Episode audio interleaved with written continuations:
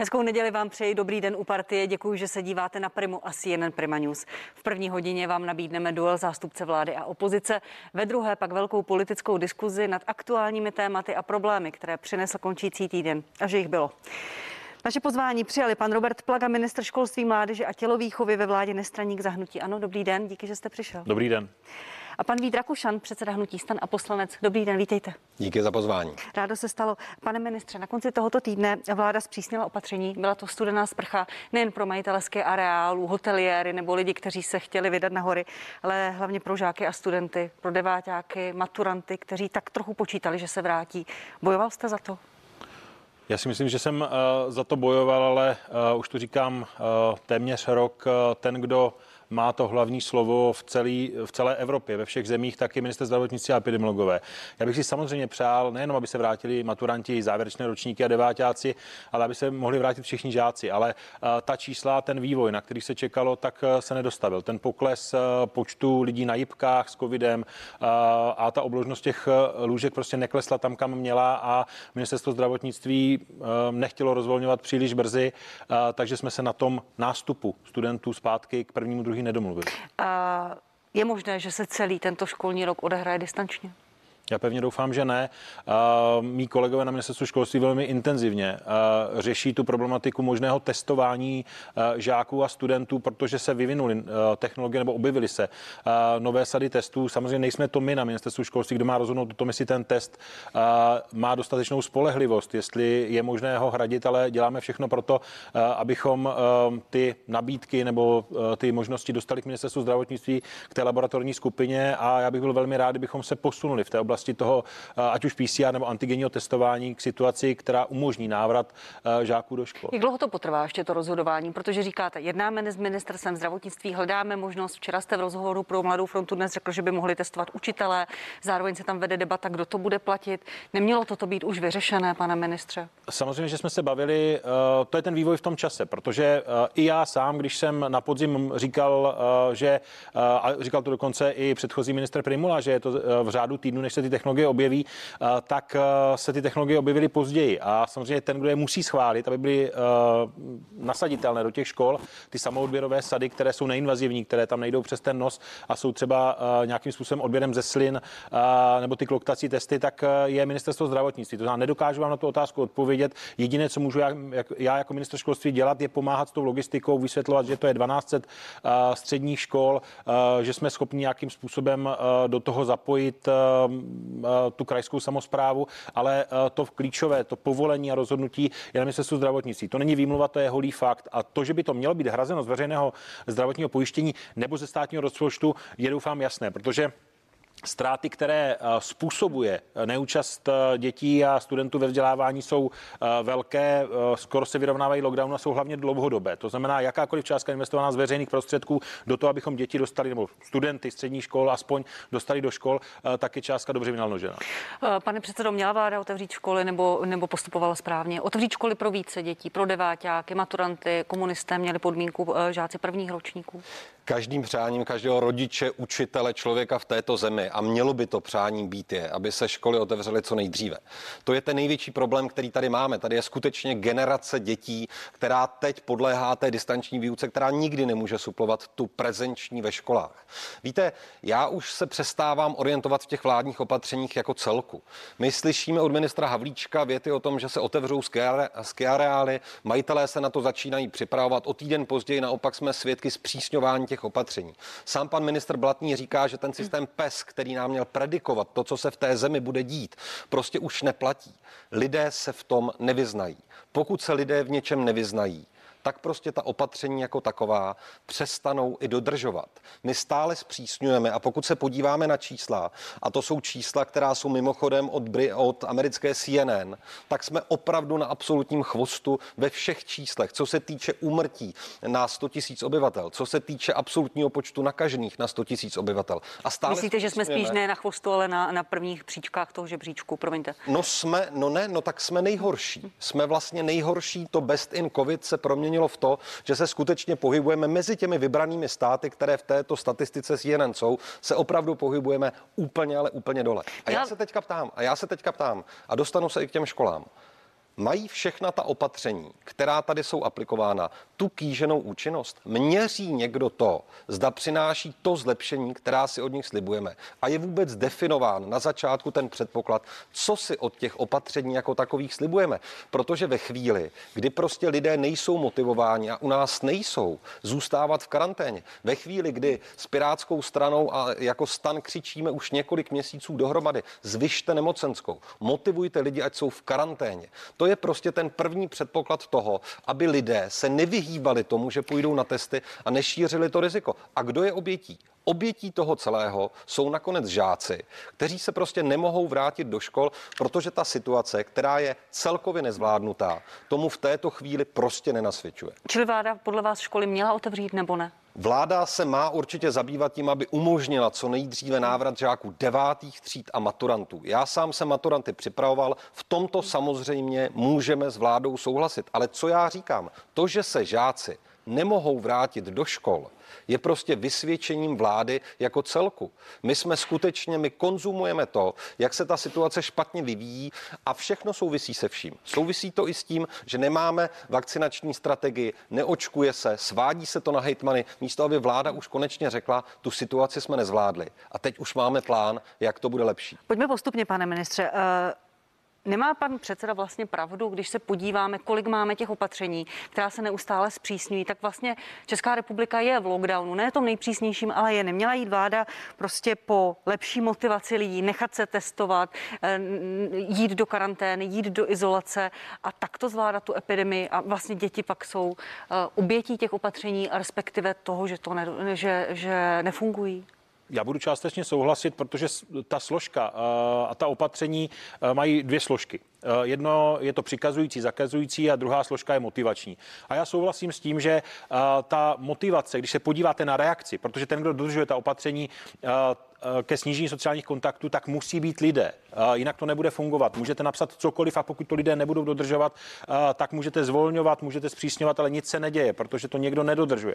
Ta, šance k většímu dodržování k větší compliance, která tu je, tak eh, vede i přes tu motivaci. Takže souhlasím s tím, že. A proč to vláda, promiňte, proč to vláda nedělá? Já se tady na to každý týden ptám někoho z vašich kolegů z vlády a vždycky mi řeknou, ano, vláda to bude řešit, ať už větší nemocenskou nebo příplatky k nemocenské.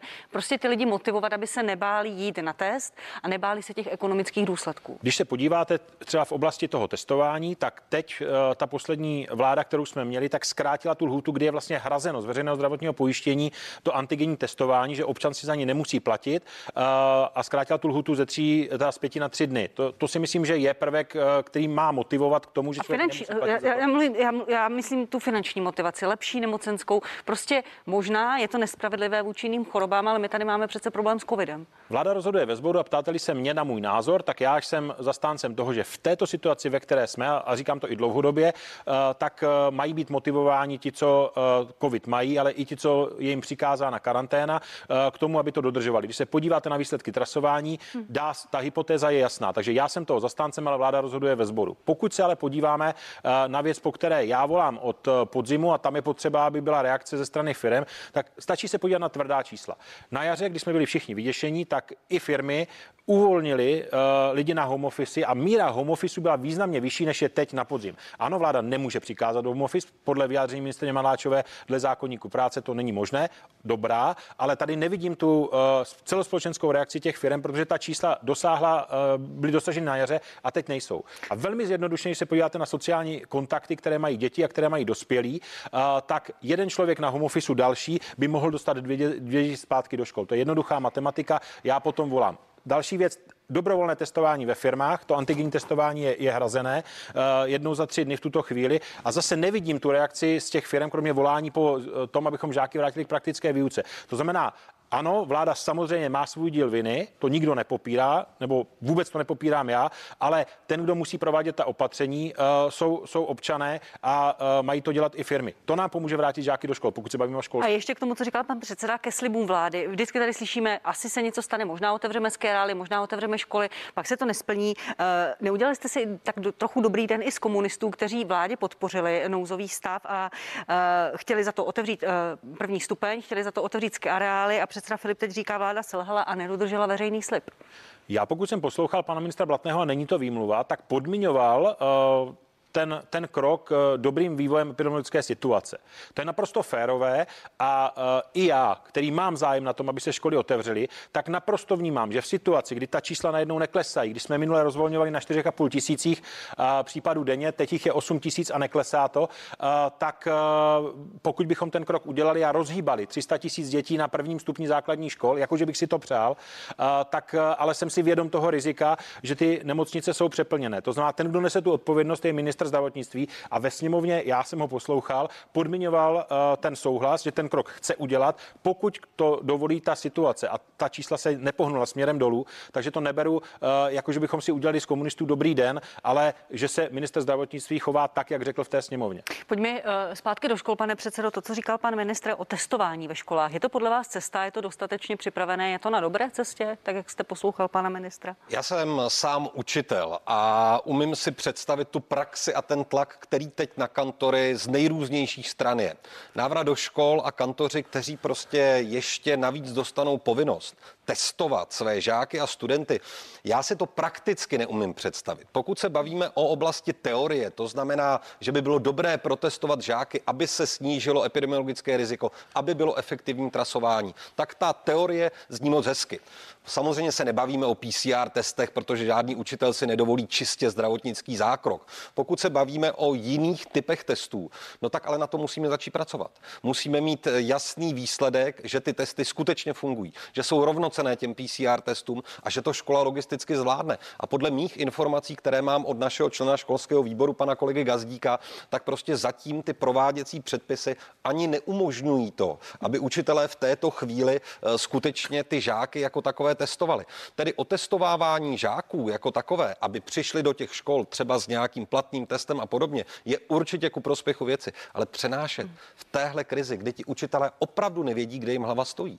Mimochodem, ta distanční výuka, pokud se zeptáte učitele, no tak ta doba přípravy na tu distanční výuku je 200%. Prostě věnují tomu mnohem více času, tráví tím víkendy a podobně a ještě po nich po návratu do školy chtít v podstatě zdravotnický zákrok. Já si to teď úplně neumím představit. Zvládnou to učitele, zvládnou to školy, protože to, co říká pan předseda, slyšíme i od jednotlivých učitelů, ředitelů, ty obavy, to, že to není připravené, že, že na ně chcete přenést další zodpovědnost. A to je to, že uh, nedočítáme uh, ty články uh, do konce jako celá společnost. Ta zkratka je samozřejmě taková, kterou jsem zaznamenal. Uh, Plaga chce, aby učitelé testovali, testovali žáky. Ne, my hledáme tu cestu a to je to, o čem mluvím, že se objevují nové, nové sady testů, uh, které nepotřebují proškolený zdravotnický personál, které jsou samoodběrové. A to je ta cesta, po které jdeme.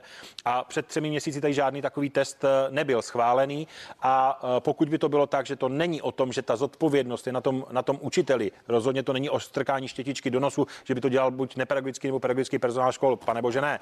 Je to o tom, že testy, které se teď objevují a musí být schváleny zdravotnictvím, tak by umožnili ten samoodběr těch studentů a samozřejmě ta distribuce v případě středních škol více než 12 škol eh, do těch eh, laboratoří, protože se objevují i PCR testy, které se neodebírají eh, z nosotanu, tak to je ta cesta, kterou hledáme. Kdyby to bylo už dávno hotové, schválené, tak to můžeme nasadit. Ale nikdo nechce po učitelích další povinnosti, ale samozřejmě, co se týká toho odběru na těch školách a toho odebírání v pravidelných intervalech těch COVID pozitivních, tak je to jedna z možných cest. Když se bavíme o tom testujme, mě je vlastně jedno, jakým způsobem stát bude testovat a ministerstvo zdravotnictví, mě je vlastně jedno, jestli to bude platit platit zdravotní pojišťovna eh, nebo státní rozpočet, protože tu jde o návrat žáků do škol. Takže jakýkoliv mechanismus, který se najde, eh, tak je ku prospěchu. Všichni chceme přece, aby se navrátilo prezenční vzdělávání. Je toto priorita pro ministerstvo školství? Uh, vteřinku, pane, pane předsedo. Priorita už od podzimu je, abychom dostali žáky zpátky do škol k prezenční výuce a pokud cestou uh, k tomu je uh, testování, tak po té cestě Eh, jako ministerstvo půjdeme. Byť to nemáme v rukou my, ale ministerstvo zdravotnictví a jejich laboratorní skupiny, tak je mou povinností se o návrat žáků snažit v maximální možné míře a to dělám. Pane předsedo. Já té povinnosti určitě rozumím, ale já prostě v tom základním schématu, které prostě zní testování, trasování, motivace, výzkum a očkování, to je ta cesta z krize v několika krátkých slovech. Na všech frontách vidím selhání vlády. Testování není dostatečné a dodnes není dostatečné. Nemáme promyšlené, jakým způsobem testovat žáky při vstupu do škol ve chvíli, když už by se vlastně do ní podle toho původního plánu teď měli vracet. Trasování nám selhalo absolutně. A třeba to, co jsme celkem šikovně dělali na jaře, a to znamená, že jsme se lokálně zaměřovali na ty regiony, kde máme opravdu nějaké objektivní ohnisko. Teď vidíme Karlovarsko, Chebsko. Tam skutečně protestujeme ty lidi. Tam se zaměříme na to, aby to ohnisko se dále nešířilo. Tak na to, jako bychom zapomněli. Jako bychom se ocitli v nějakém světě stáleho zpřísňování nějakých nařízení, kterým nikdo nerozumí. Ale ono to nevede, a to chci říct, ono to nevede k tomu kýženému cíli. Prostě ta čísla se nelepší. A proč se nelepší? Protože lidé nejsou motivováni. A za další se nelepší proto, že prostě očkování, které tady máme zahájeno, si vzal na vlastní zodpovědnost 27. prosince pan premiér Babiš. Já za to převezmu zodpovědnost. A 27. ledna ten samý premiér řekne větu, co pak já jsem ten, kdo má každého naočkovat. To po něm nikdo nechce. Omlouvám se, pan premiér bude hostem v, v dalším díle nebo v dalších dílech eh, eh, partie. Pane ministře, má vláda, respektive váš úřad, nějakou studii, jak se COVID šíří na školách, jakou má intenzitu, jak se přenáší, jestli žáků na učitele obráceně, jakou má intenzitu charakter? Přece taková studie je, je důležitá, protože uh, jsou tady zavřené školy a má to takový velký společenský dopad. Tak, když se podíváte uh, od uh, jara roku 2020, eh, kdy eh, se tady pandemie eh, objevila ne v České republice, ale na světě, tak je celá řada studií celosvětových, které mají protisměrný charakter. Jedni říkají, že se to nešíří u žáků do 10 let, v zápětí se objeví renomovaný německý epidemiolog Drosten, který řekne, že školy jsou, školy jsou rizikové. To nás vedlo k tomu, že jsme společně s BISOPem, respektive chystá se, nebo je dokončována studie, která mapuje ty různé režimy eh, v našich školách a z toho se třeba ukazuje, že ten náš plán té rotační výuky tak redukuje riziko přenosu významně více, než by odpovídalo jenom tomu, že se snížil počet žáků. Takže eh, a to je věc, kterou pokud vím, tak v Evropě nikdo nemá. A promiňte, ale ministerstvo nenechalo si zpracovat nějakou svoji vlastní studii? To je ona. To je ona. To je ona. Když se podíváte, tak pokud bychom měli vycházet z těch různých studií zahraničních, tak ty mají různé, různé dopady a když budu chtít argumentovat, že školy nemají být nikdy otevřené, tak vám přinesu 10 studií a když mají být otevřené celou dobu dalších 10 studií. Opravdu eh, těch studií vzniká eh, spousta. Proto právě eh, máme tu českou, českou studii, která se dokončuje a která ukazuje, jak fungují ta režimová opatření. Ale pozor, není to o tom, že by ve školách žádné šíření neprobíhalo, ale uvědomme si jednu věc a zároveň to není tak, že by to byly, že by to byly ohniska. Celá ta opatření, no všechna ta opatření a všechno je přece založeno na snížení míry sociálních kontaktů. Není to o tom, jestli to místo je, je nějakým způsobem nakažlivější. A ve školách Eh, jsou nastavena režimová opatření poměrně striktní. Eh, když si vezmete eh, první, druhé třídy, celou dobu v rouškách, časté větrání, víte, kdo tam je, to znamená, je to místo, které jste schopni dotrasovat. A přesto, když se podívám na ten výskyt, tak není tak velký a, ta, a, ta, a ty klastry nejsou tak velké. To je zdat ministerstva zdravotnictví. Takže ptáte-li se, používáme-li data? Ano, ty, co nám ministerstvo zdravotnictví a úzy zdá, tak, tak používáme a vlastní studii jsme si nechali vypracovat, měla by v řádu týdnu mít i finální výsledky. Je opozice spokojená s tím, jak ministerstvo nebo i vláda zdůvodňuje takový důležitý krok, jako je zavírání, otvírání škol, protože po datech opozice volá nejčastěji. Nejsme, nejsme spokojeni. Já vůbec nechápu, když v poslanecké sněmovně vystoupím s návrhem zařazení bodu informace ministra zdravotnictví ke covidové situaci, tak ten bod neprojde do programu o tři hlasy neprošel do programu, protože prostě vládní většina se rozhodla, že ho nezařadí. Takže jediná diskuze, kdy my se opravdu bavíme o té situaci, jaká je, je ve chvíli, když vláda přijde s žádostí o prodloužení nouzového stavu. A tam se semele všechno, kompenzace, očkování. Proč to vláda nedělá strukturovaně? Proč pan ministr Blatný vypustí zprávu o tom, že nás očkování stálo v této chvíli 25 miliard, pardon, t- testování stálo 25 miliard korun a my se dopočítáme jako opozice z dat, ke kterým máme přístup 16 miliard. Pana ministra se veřejně zeptám, kde je těch 9 miliard rozdílu. Tu odpověď prostě nedostanu. Mně hlavně vadí, že vláda prostě nám ty informace poskytnout nechce, protože všechny návrhy, včetně to motivujme lidi, ať zůstanou v karanténě, vysvětlujeme jim ta opatření, nespřísňujme prvoplánově, spíše dbejme na to, aby ta opatření, která mají smysl, byla dodržována. A vláda všechny naše návrhy šmahem bere jako něco, že jí házíme klacky pod nohy v té těžké situaci. Kdyby vláda objektivně tu situaci zvládala, tak prostě my samozřejmě ta opatření budeme podporovat. A teďka pan ministr Plaga tady řekl jednu důležitou věc. Ano, on má nějaké rozumné myšlenky, které se týkají návratu dětí do škol. Ale finálně rozhodne ministr zdravotnictví Blatný. A my od něj potřebujeme přeci v poslanecké sněmovně slyšet tu informaci, kdy nastane ten stav, že se žáci budou moci vrátit do škol. Poznáme to podle toho systému PES, který k tomu byl stvořen, abychom z toho mohli něco vyčíst. Pak se dočteme ale v novinách, ne ve sněmovně, jeho větu, systém PES už není tím, podle čeho se teďka rozhodujeme. Podle čeho se tedy ta vláda rozhoduje? Zvládá vláda, ministerstvo zdravotnictví komunikaci, vysvětluje to dobře opozici, poslanecké sněmovně, které se vláda zodpovídá občanům této země, pane ministře? Nabízí se samozřejmě eh, odpověď, eh, že, že nezvládá, ale není to tak. Ale zase na druhou stranu jsou tam, jsou tam přešlapy, o tom žádná. Že zvládá ale nebo nezvládá? Já si, myslím, já si myslím, že v rámci možností eh, zvládá, dělá pro to maximum. Ale na druhou stranu, když se podíváte na, do ostatních zemí, a zase není to výmluva, ta situace tady, tady padlo, neřekne, kdy se vrátí. My máme plán a když se podívám na toho psa, teď budu mluvit o té školské části, tak nikdo z těch eh, matematiků a epidemiologů, kteří ho sestavovali, tak když se podíváte, jak se redukují sociální kontakty ve školství, tak je to nastaveno dobře. To, že minister Blatný od začátku, a to se uh, každému vyčítá, že pes nejede, už je ve čtyřce a neklesá do čtyřky, ale vždyť při představování toho psa na podzim řekl, že to je to vodítko a je to minimálně po sedmi dnech eh, se může rozvolnit, ale přihlídne se k těm dalším faktorům. A ty další faktory jsou ty nemocnice. Ale zároveň, Takže... promiňte, měl být pes eh, tím, co činí tu situaci předvídatelnější, čitelnější a to už jsme také postráceli.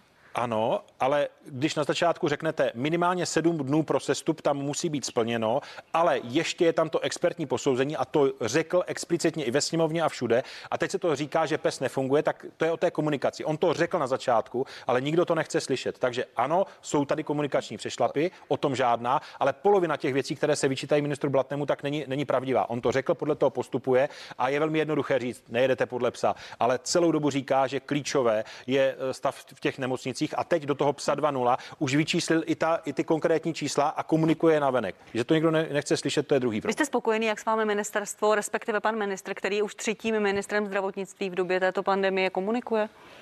Co se týká uh, komunikace s ministerstvem zdravotnictví, uh, tak já vnímám, že toho mají už rok hodně, ale s panem ministrem Blatným ta komunikace je významně lepší než s jeho předchůdcem. To říkám za ministerstvo školství, je to, je to předvídatelné. Než s panem Primulou. Samozřejmě. Pane, pane předsedo, vy jste chtěl reagovat? No chtěl, tak já samozřejmě vím, že ten systém PEST není samospásný, nemůže být, že těch faktorů je prostě hodně, ale my jsme opravdu v situaci, kdy už se do něj nikdo nedívá, protože ví, že to ten smysl prostě postrácelo.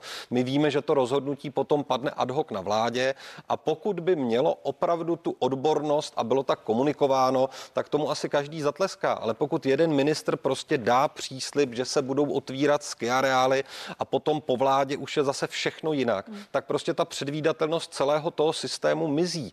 A to je právě to, na co my tady dlouhodobě upozorňujeme, že by v této chvíli nikdo na světě nechtěl být ministrem zdravotnictví a v České republice vedené prostě eh, tím způsobem, jakým je, kde se prostě zmatkuje, ty kroky jsou nepřehledné a ta týmovost nefunguje. Tomu já věřím a vím, že je to velmi náročná funkce. Ale v tom případě pokud pan ministr chce vysvětlovat, má zdravotnický výbor ve sněmovně, má plénum poslanecké sněmovny, tak ať se vláda nebrání tomu, že bude ty informace poskytovat jasně, čitelně, abychom my je byli schopni nějakým způsobem strávit, reagovat na ně. Potom jsou to jenom mediální přestřelky. Takhle se prostě krizová komunikace nedělá. Když jsme u komunikace, jak se, pane ministře, díváte na propagaci úřadu a očkování eh, pomocí sociálních sítí, TikTok, Instagram, za které vláda eh, měla zaplatit 500 eh, tisíc korun. Naštěstí jenom 500 tisíc korun. Promiňte, tady se často mluví o milionech, ale mi to uteklo 500 eh, tisíc korun. Je to obrovská částka z našich daní.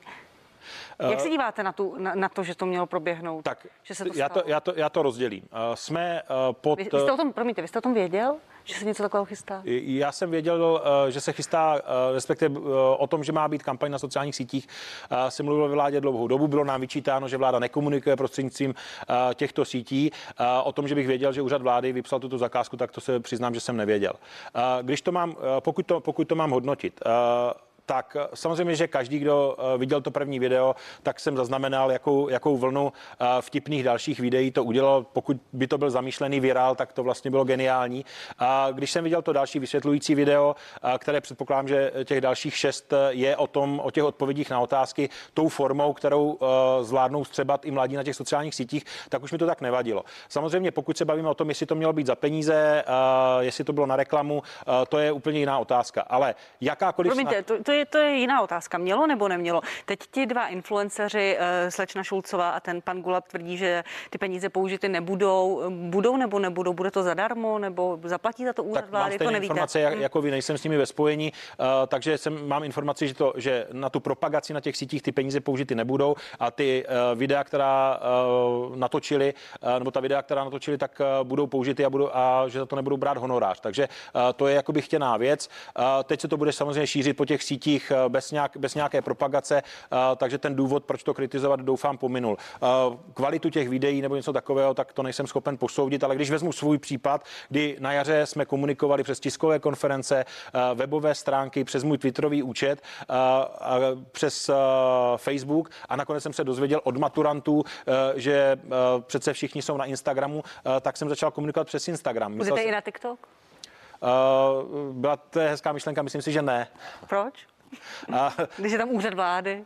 To je, to, je, to je pravda, ale myslím si, že se nám uh, podařilo po té, uh, co jsme využívali Instagramový účet Dominika Ferio, protože mé tiskové oddělení na jaře a i v průběhu léta bylo ve spojení uh, s jeho lidmi a ty informace tam dávali, protože je to skvělé, že dokáže oslovit milion lidí, tak byť ten dosah toho Instagramu, který teďka máme my, tak je významně nižší, tak se snažíme komunikovat a právě proto, aby, aby měli přímý, přímý kanál a není to nějaké podbízení, ale o TikToku fakt neuvažujeme, spíš rozvíjíme ten Instagram na ministerstvu školství. Pane předsedo, vy jste se vyjádřil hned v ten pátek, když ta informace se dostala na veřejnost velmi kriticky. Jak to hodnotíte? I teď, co se stalo, protože ty informace nemáme úplně ucelené, ale eh, paní Šulcová napsala na Instagram, že ty peníze na tu kampaň eh, použity nebudou, nevíme, jestli budou nebo nebudou, co vlastně úřad vlády zaplatil. No právě. A já zaprvé vždycky v těch médiích jsou trošku zkratky. Já jsem se kriticky vyjádřil a dostanu se k tomu, ale nevyjadřuju se kriticky k tomu, že je potřeba dělat osvětu. Já se nevyjadřuju kriticky k tomu, že je potřeba oslovat i mladé lidi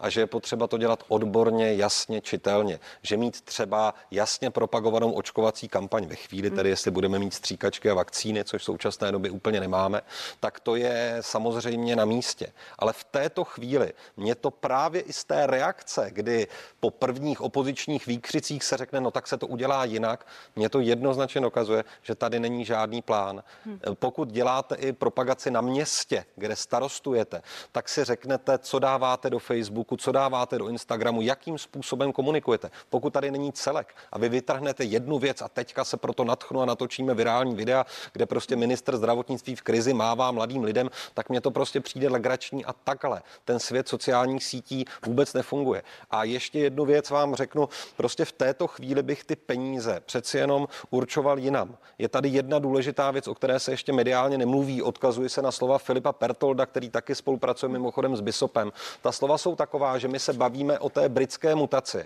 že musíme zjistit, jak moc lidí je nakaženo právě touto nebezpečnější mutací, ale my to neskoumáme. My na to nedáváme peníze. Pokud to některá pracoviště zkoumají, neskoumají to z vládních peněz, z ministerských peněz, ale z vlastních grantů, z vlastních vědeckých grantů a nemají na to prostředky. A to jsou peníze, kam by to mělo jít. Potom by se také vláda měla zodpovídat z toho, TikTok to je prostě směšná částka. Proč tady máme polní nemocnici v Latňanech, která se nepoužije? To jsou prostě výdaje, které v té krizi si nemůžeme dovolit. A co já jenom chci, investujme ve chvíli, kdy nám nabopnal státní rozpočet opravdu do věcí, které lidem pomohou. Uh...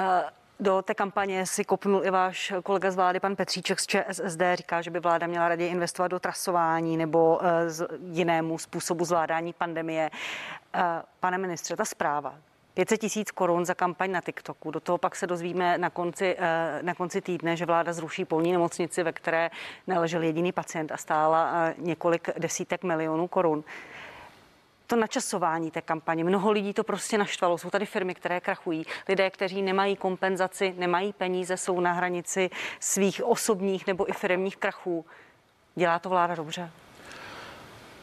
Když eh, začnu od té polní nemocnice, já jsem velmi rád, že nebyla použita. možná vás překvapím. Ono je to jednoduché to takto, uh, takto, to, takto řešit. Když to, ne, Já vám se, rozumím, ale máme, máme ona, opravdu ona máme, postavila a zaplatila. Bylo ano, to správné rozhodnutí? Bylo to, bylo to správné rozhodnutí. Byť uh, jako v té chvíli, kdy jsme to rozhodnutí jako vláda přijímali a je velmi jednoduché ho kritizovat poté, tak uh, tady byla situace, kdy jsme všichni pevně doufali, že zaberou ta opatření a že zabrzdíme tak, aby ty polní nemocnice v Brně a v Praze nebyly, ne, nebyly využity. Ale oni nebyly využity, protože v nich neměl kdo pracovat. Ale na to přece spousta lékařů, opozičních politiků poukazovala už v tom říjnu. Nebude dostatek personálu, nestavme Především polní nemocnice. Nebyly využity proto, to, že tam nebylo potřeba dostat ty, ty pacienty, že jsme to ubrzili díky zdravotníkům, eh, díky dodržování těch opatření ze strany lidí. Eh, za to jim patří dík tehdy, kdy se, kdy se brzdilo. Eh, to znamená, ano, tak to vypadá jako zmařená investice. Nedokážu vám odpovědět, jestli to někde mohlo stát levněji nebo, nebo nikoliv. A druhá věc je, že to opravdu byl, byl ten, nouzový, ten nouzový systém. Zaplať pámbu, že nebude potřeba. No, Promiňte, ale teď utekl se, omlouvám se, ano. Eh, samozřejmě tam byla ta otázka ještě na tu kampaň. Eh, co se týká, co se týká té komunikace vlády, celou dobu se říká, že nekomunikujeme přes eh, správnými, správnými kanály. Tohle byla snaha, ta zkratka je, je to na TikToku. Tak já jsem si to dohledal s tím, že to je ještě kampaň na YouTube a na hmm. Instagramu. Zároveň 500 tisíc měli dostat dva influenceři, nakonec se ukázalo, že to má být na nákup reklamního prostoru. Takže a jsem rád, že nakonec ta částka využita nebude, protože to rozhodně dobrý signál signál, ptáte se mi, jak to vyznělo, vyznělo to blbě, ale záměr podle mě byl správný, snaha komunikovat srozumitelnou formou i k jiným složkám, než uh, ke kterým komunikuje přes konvenční média, jako jsou televize. Řeknete mi, řeknete mi prosím upřímně, jaké jste vy na to dostala reakce ze svého okolí, svých přátel, rodiny? Spolupracovníků? Ta první reakce rozhodně pozitivní nebyla, protože to bylo to první video, které se stalo, stalo virálem a všichni si z něj začali dělat legraci, což je to představení úřadu vlády. Musím říct, že uh, jsem poté ale vzal to druhé video uh, s panem profesorem Smejkalem a uh, sám jsem ho šířil na Instagramu, protože to je jednoduchá otázka, jednoduchá odpověď a má to šanci uh, dopadnout i s tím vědomím, že se pod tím uh, víkendovým hejtem ocitnu i já. Když jste zmínil pana Smejkala, ten se od toho ostatně tak trochu distancoval na Facebooku, že nevěděl, že to spolupráce spolupráce s úřadem vlády. Jenom poznámka, pane předsedo. Já bych ještě jenom na to zareagoval, ale já znovu opakuju, já si opravdu myslím, že ta kampaň eh, je potřeba. Ale tyhle věci se musí dělat odborně a musí se dělat za použití drahých, ale těch nejlepších odborníků, kteří skutečně rozumí té rychlé a moderní komunikaci. A to první video opravdu jako legrační bylo, nemohlo zapůsobit, jak říká pan minister, pokud to byl geniální tak, jak toho udělat virál, no tak možná ano, ale myslím si, že ten dopad osvětový to prostě v této chvíli nemělo. A co se týče týče té nemocnice, eh, za prvé, to, že jsme opravdu upozorňovali na to, myslím teď opozice jako celek, kdo v té nemocnici hmm. bude pracovat, to jsou opakované věty, které my říkáme v nejrůznějších momentech. Očkovací centra. Od začátku jsme říkali, bude tam dostatečný personál, který zvládne ty lidi proočkovat. Budou to dělat praktičtí lékaři, budou to dělat lidé ze špitálu, budou na to mít potenciál. To je právě ta logistika. To je právě to, že to, co se tady okolo nás odehrává, očkování, trasování, testování, je snad nejsložitější logistická akce za posledních 30 let a tu musí dělat skuteční odborníci. Pokud premiér této země řekne, že na sebe bere plnou odpovědnost a za měsíc poté už se k ní nehlásí, no tak prostě skutečně vidíme, že ta logistika jako celek nefunguje. A poslední věta k té nemocnici. Ale vláda nám tady říká, že riziko nepominulo. Vláda nám tady právě teď říká i v souvislosti s potenciálním otvíráním škol, že naopak může nemocnost stoupat, nápor na nemocnice stoupat. Takže ten argument, který tady původně byl, tu nemocnici záložní stavíme proto, kdyby nestačily kapacity nemocnic. No tak podle všech informací z vlády a opatření, která vláda přijímá, tomu rozumím tak, že to riziko nepominulo, naopak je ještě větší. Máme tady nějakou britskou mutaci, které se objektivně zdravotníci bojí a bojí se jistě právem. No tak se ptám, jestli teď tu polní nemocnici rušit s tím, že nemá žádný smysl a nebude mít smysl zrovna v tento okamžik. Neplatí tedy věta A, je to záloha pro to, když nebudou stačit kapacity nemocnic? Bude to chtít řešit v poslanecké sněmovně nějakým způsobem, pane předsedo? Já to chci řešit stále. My jsme, já vám řeknu několik věcí, které jsme říkali. Ochrana dat z chytré karantény, kontrolujme ji. Vláda nám to neschvála. Zařaďte nám. Rozumím. A budete, budete mít ambici i přes ty zkušenosti, které, které tady uh, zmiňujete a zmiňoval jste, že vám vláda to jako body na té schůzi neschválí. Budete to chtít nějak? Jistě. A první moje ambice je, až budou konečně normální interpelace v poslanecké sněmovně, se ptát pana ministra za prvé na rozdíl v ceně testování, který on uvádí a ke kterému hmm. my jsme se dostali. Za další samozřejmě na polní nemocnici, ale hlavně my se skutečně chceme ptát na to, jestli vláda v této chvíli ví, co dělá. A ta strategie není už prostě jenom taková, že počkáme na jaro, protože potom by ten virus mohl pomalu začít mizet. Možná krátká reakce, jsou to spíš otázky na pana Blatného, ale vláda ví, co dělá, má tu strategii, protože ty zprávy, které přicházejí a přicházely i tento týden, eh, ať už to je, eh, ať už to byly zmatky kolem očkování nebo ta personální krize na ministerstvu zdravotnictví, jsou věci, které v každém občanovi vyvolávají velké obavy. Rozhodně eh, to nejistotu vyvolávat může. Já řeknu, že jedinou jistotou pandemie v celém světě je nejistota. To je, to je holý fakt. Podíváte-li se do Velké Británie, podíváte se do Německa, tak když někdo říká, že přesně ví, jak to bude, tak myslím, že nikdo takový není, respektive z těch lidí, kteří jsou za to zodpovědní. To znamená, když někdo řekne v ten a, den, te, ten a ten den se to přesně otevře, tak je to s nějakou mírou pravděpodobnosti. Já jsem úplně konkrétní, když se podíváte na ten předpoklad a to, co jsme se bavili hm. teď, jestli se mají otevřít školy nebo ne, tak najednou ta čísla nepřestala, respektive neklesala tak rychle, jak se předpokládalo. A ano, v tuto chvíli se řeší, jestli za to může nedodržování těch opatření, nebo jestli už je to efekt té britské mutace viru, která se šíří rychleji. Pokud vím, tak ministerstvo zdravotnictví začalo významně více sekvenovat, to znamená zjišťovat a dotrasovávat ty podezřelé vzorky, které by mohly být i britskou mutací, takže to je reakce na to, co říkal kolega Rakušan, že se to dělá své pomocí, tak pokud vím, tak ministerstvo zdravotnictví po té, po té lince toho šetření, jaký podíl té britské mutace je v České republice. A pokud jsem sledoval tiskovou konferenci v pátek, tak snad už od prosince se ukázalo, že uh, nějaký ten případ uh, toho, té britské mutace viru tady byl. A to je věc, která to znejišťuje. A samozřejmě i pan minister Blatný říkal, potřebujeme dva týdny na to, abychom zjistili, jaký podíl Eh, v tom hraje ta britská, britská mutace. Takže nejistota nás bude doprovázet dál, ale to neznamená, že ta vláda se s tím nesnaží něco dělat, že nemá nějaký plán, ale samozřejmě, že musíme reagovat na situaci, která se mění. Nechci říkat každou hodinou, to určitě ne, ale každým týdnem. Pojďme zpátky do škol, pánové. Eh, ve čtvrtek jste, pane ministře, oznámil, jak budou vypadat maturity. Nebudou to mít tito maturanti v životě, ve své další budoucnosti, profesní nebo studijní těžší? Nebudou to tak trochu maturanti druhé kategorie, když se řeknou, že to je maturant 2021, měli to jednodušší? Pevně doufám, eh, být samozřejmě ta odezva třeba na těch sociálních sítích eh, typu Instagram eh, od těch studentů je taková, že žádnou úlevu vlastně nedostali, tak myslím si, že se nám podařilo představit dobrý balans toho, aby ta maturita skutečně měla svou váhu a zároveň, aby zohledňovala tu složitost té situace a ten tlak, který na studenty je. Pokud to mohou zhrnout, tak studenti si žádali zrušení ústní části maturity, ale když se na to podíváte, tak v té profilové školní odborné části je to těžiště toho jejich jejich budoucího uplatnění.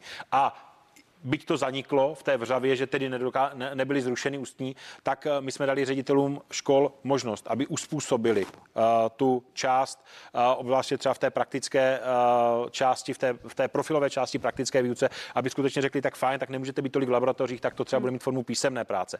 Zároveň odpadl ten sloh a didaktické testy, na ně dáváme studentům více času. Myslím si, že na didaktické testy je možné se připravit s dáleným přístupem, máme podporu na stránkách CERMATu, je aplikace, kterou vyvinula Česká školní inspekce. Takže opravdu nejsou to maturanti a nebudou to maturanti druhé kategorie. Eh, zároveň si myslím, že ty úlevy a ta možnost upravit to na té škole podle těch podmínek eh, je dostatečně velká.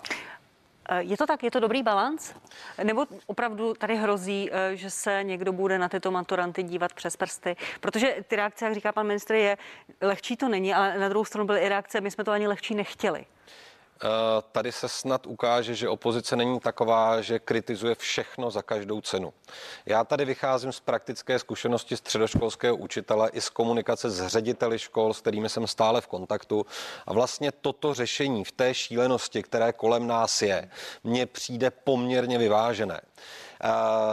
Myslím si, že i ta velká pravomoc ředitelů prostě zasahovat do toho, jak bude vypadat ta školní část, přizpůsobí to třeba i tomu epidemiologickému riziku v tom daném regionu, je prostě v pořádku. Ale pokud se ptáte, zda maturant ročník 2021 bude nějakým cejchem, víte, tohle je doba, na kterou prostě budou historici vzpomínat stejně jako na válku. To je něco, co se nezažilo. A všichni, kdo tou dobou nějakým způsobem prošli, jí prošli s nějakými šrámy a oběťmi, které museli udělat.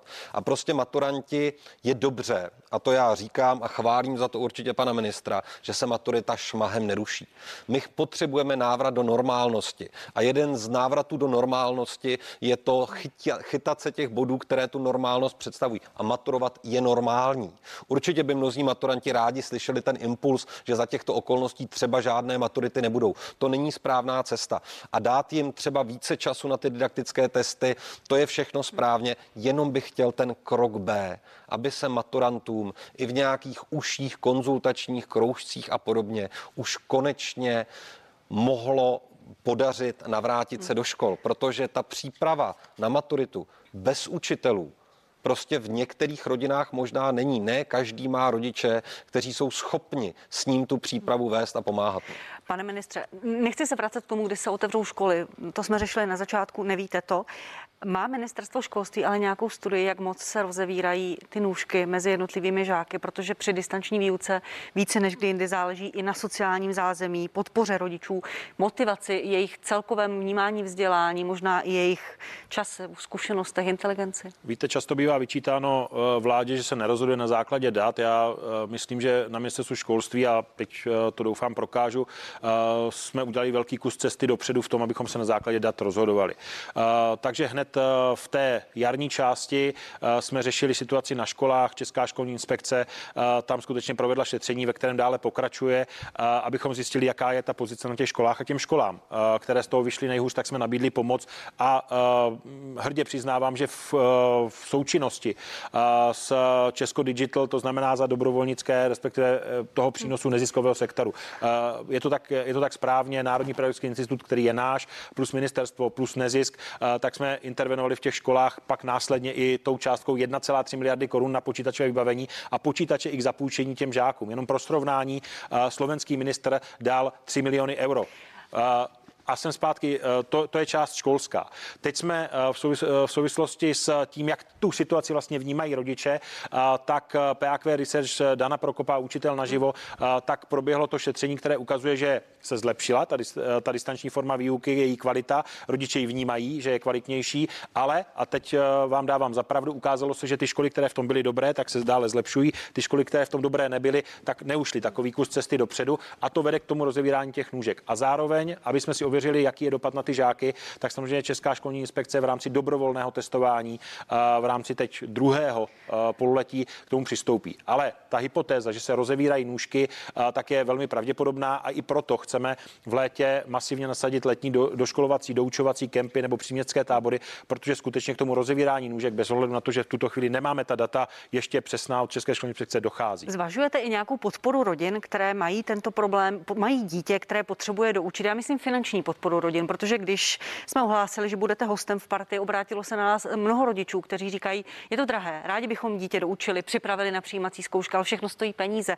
A formou nějakých poukázek nebo nějakého konta pro rodinu, které zmiňuje mimo jiné i váš pan předseda ve své eh, knize, o čem s ním, když náhodou s ním. A mohlo by se to z toho platit i doučování. Tak, my jsme teď eh, vedli eh, s ministerstvem práce a sociálních věcí debatu právě o tom, že by se to mohlo promítnout tyhle ty typy nákladů eh, do jedné ze sociálních dávek, aby to bylo jasné a bylo to využitelné i do tohoto směru, ale krátkodobé řešení, které se přímo nabízí, je právě to, co jsem řekl. Ty letní doškolující kempy nebudou takové, jak známe příměstské tábory, že si hmm. ty rodiče ze sociálně slabších rodin musí připlácet. Ta naše představa je, že jsou plně hrazeny a tím pádem to není potřeba dávat přes tu rodinu, ale bude to dostupné i těm, co si vlastně to doučování a ty příměstské tábory během léta nemohou dovolit. Je to dobrá cesta, nebo by mohla vláda dělat víc? Já jsem se ptala na nějaké, nějaké konto, možná dávku sociální pomoci, Já protože skuteč... mnoho lidí opravdu volá potom, že potřebuje finančně pomoc. Ta realita těch rodin, ale to pan minister ví, je v mnoha případech opravdu šílená. Představte si lidi, kteří přicházejí o práci, představte si lidi doma, kteří přišli o svoji živnost, musí se do toho ještě učit s dětmi, do toho se ale snaží nějak ten svůj život poskládat, aby vůbec v téhle divoké době přežili. Prostě komplikovaný systém nejrůznějších dávek a pomocí, který přichází a, a potom opravdu mnohdy těm rodičům i čas na to, aby se těm dětem věnovali, prostě nezbývá. Proto ještě jednu obecnou větu a tady se taky s panem ministrem shodneme. Můžeme se bavit o tom, že ta distanční výuka pomohla rozvoji počítačové gramotnosti a tak dále. To je všechno sekundární. Hlavní je, aby děti byly zpátky ve školách, protože škola jako taková je prostředím, kde právě ten učitel dokáže i srovnávat ty sociální rozdíly, někomu se věnovat více, méně, poznat, kdo je z podnětného prostředí. Není. To je rozsah té pedagogické práce. To není jenom to dítě učit, ale prostě rozpoznat talent, rozpoznat, kde to dítě zaostává a to prostě přes ten monitor nikdy nejde. Takže určitě pomáhat nejrůznějším způsobem, třeba i přímé sociální pomoci tak, aby děti se mohly doučovat i ve svém rodinném prostředí, mohl k ním někdo chodit, mohli eh, mít prostě možnost se zlepšovat. A další jsou tady pomoc i s tou technikou, protože tady se skutečně ukázalo, že ty rozdíly jsou obrovské. Nejenom v tom, že někde v našem státě je ten internet horší a ten rychlý internet nám chybí, ale i v tom, že některé rodiny ty počítače mají. Ty děti s nimi umí, rodiče jsou schopni jim s tím pomoci a potom jsou rodiny, kde to prostě nebylo možné. Takže určitě podpora toho, jak říkal pan ministr, aby se do rodin dostávala technika, to je prostě první předpoklad, aby se ty děti vůbec byly schopny něco naučit. Ještě uh Jedna sada otázek na událost z kraje tohoto týdne, který končí. A to je oslava v Teplickém hotelu, které se kromě jiných účastnil i bývalý poslanec hnutí Ano, pan Milan Hnilička. Zůstává ale v čele Národní sportovní agentury. Podpořili ho významné sportovní svazy i poslanecký klub a nakonec i pan premiér, který ze začátku volal po jeho odchodu. Pokud by se o setrvání pana Hniličky v čele agentury hlasovalo ve vládě, vy byste zvedl ruku pro, pane ministře? Pro jeho odvolání z čela agentury? Eh, já jsem se k tomu vyjádřil a pokud ten eh, návrh pan premiér na vládu dá, tak eh, já budu hlasovat pro tento návrh na odvolání Milana Hniličky. Já si myslím, že jako představitel, nejvyšší představitel sportu v České republice a sport je hodně utažený těmi opatřeními, tak opravdu sportu udělal medvědí službu tím, že do těch teplic vůbec jel. A samozřejmě, že z mého pohledu podpůrný dopis těch lidí, kteří samozřejmě jsou na těch dotačních eh, prostředcích závislí, tak ten podpůrný dopis já neberu eh, vůbec eh, vážně. Zvlášť, když se podívám třeba na první dva signatáře toho dopisu, kde opravdu je podepsán pan Jansta, který je v tuto chvíli, co se týká dotačních prostředků, na paškále minimálně v té kauze z roku 2017, která těžce zasáhla ministerstvo školství tehdy, a nebo pan Malík, který má dost problémů na fačru sám. Máte zprávy o tom, že by o tom vláda měla hlasovat? Máte už o tom nějaké informace? Nemám o tom informace. Pane předsedo. Měl by Milan Hnilička odejít z čela Národní sportovní agentury? Já jsem to řekl hned, že by měl, protože přeci tohle je hrozný vzkaz a že se potom začnou řešit věci, jak se o tom ty novináři dozvědět, to je přeci úplně jedno. Hmm. Hrozné je to, že ti lidé prostě tohle dělají, lidem se zakazuje všechno, lidem se zakazuje dát si pivo, teď už se jim zakázali i styky dvou rodin, to znamená chodit na návštěvy. Vláda jako, to doporučila, jakoby, ne zakázala. Dobře, pardon, tak doporučila, ale jsou to prostě ta doporučení, která tady jsou pro lidi a jakoby pro někoho neplatila. To vůbec nejde a pokud eh, se pana Hniličky zastanou ty sportovní svazy, vy si umíte představit, že někdo, kdo vlastně sedí na těch penězích, rozděluje do těch sportovních svazů, svazu dává návrhy, že se, pro ní, že se proti němu příjemci těch peněz nějakým způsobem výrazně postaví. To je prostě proti logice věci, jak to funguje. Čili ty, ty, ty, ty důvody nebo ty, ty argumenty, že by to destabilizovalo český sport, to bylo podle Pan Hnilička jediným člověkem na světě a v České republice, který rozumí sportu. Já bych si dokonce troufal říci, že jsou tady lidé, kteří mu rozumí i lépe. Takže já si skutečně myslím, že jedna agentura, ale ani jedno ministerstvo, jedna strana, jedno hnutí přeci nejsou závislé na jednom člověku. Pokud někdo podlehne nějakému falešnému pocitu nenahraditelnosti, no tak to je cesta do jeho osobních pekel. Pánové, já vám děkuji za to, že jste byli hosty partie. Pan Robert Plaga, ministr školství ve vládě zahnutí. Ano, děkuji, že jste přišel. Děkuji za pozvání. A pan Vít Rakušan, předseda hnutí stan. Děkuji i vám, pane předsedo. Díky za pozvání, hezkou neděli. Já vám také přeji hezkou neděli, ale zároveň vás zvu ke sledování partie na CNN Prima News. Čeká nás velká politická diskuze. Přijdou zástupci eh, vládních stran hnutí Ano, pan Jan Řehounek, eh, zástupce komunistů, předseda poslaneckého klubu pan Kováček a zástupci opozičních stran Tomio Okamura a Martin Baxa z ODS. Budeme se bavit bavit o dodržování vládních opatření, mimo jiné i o slavě v hotelu eh, v Teplicích a i dalších aktuálních tématech. Budu se na vás těšit za malou chvíli. Děkuji.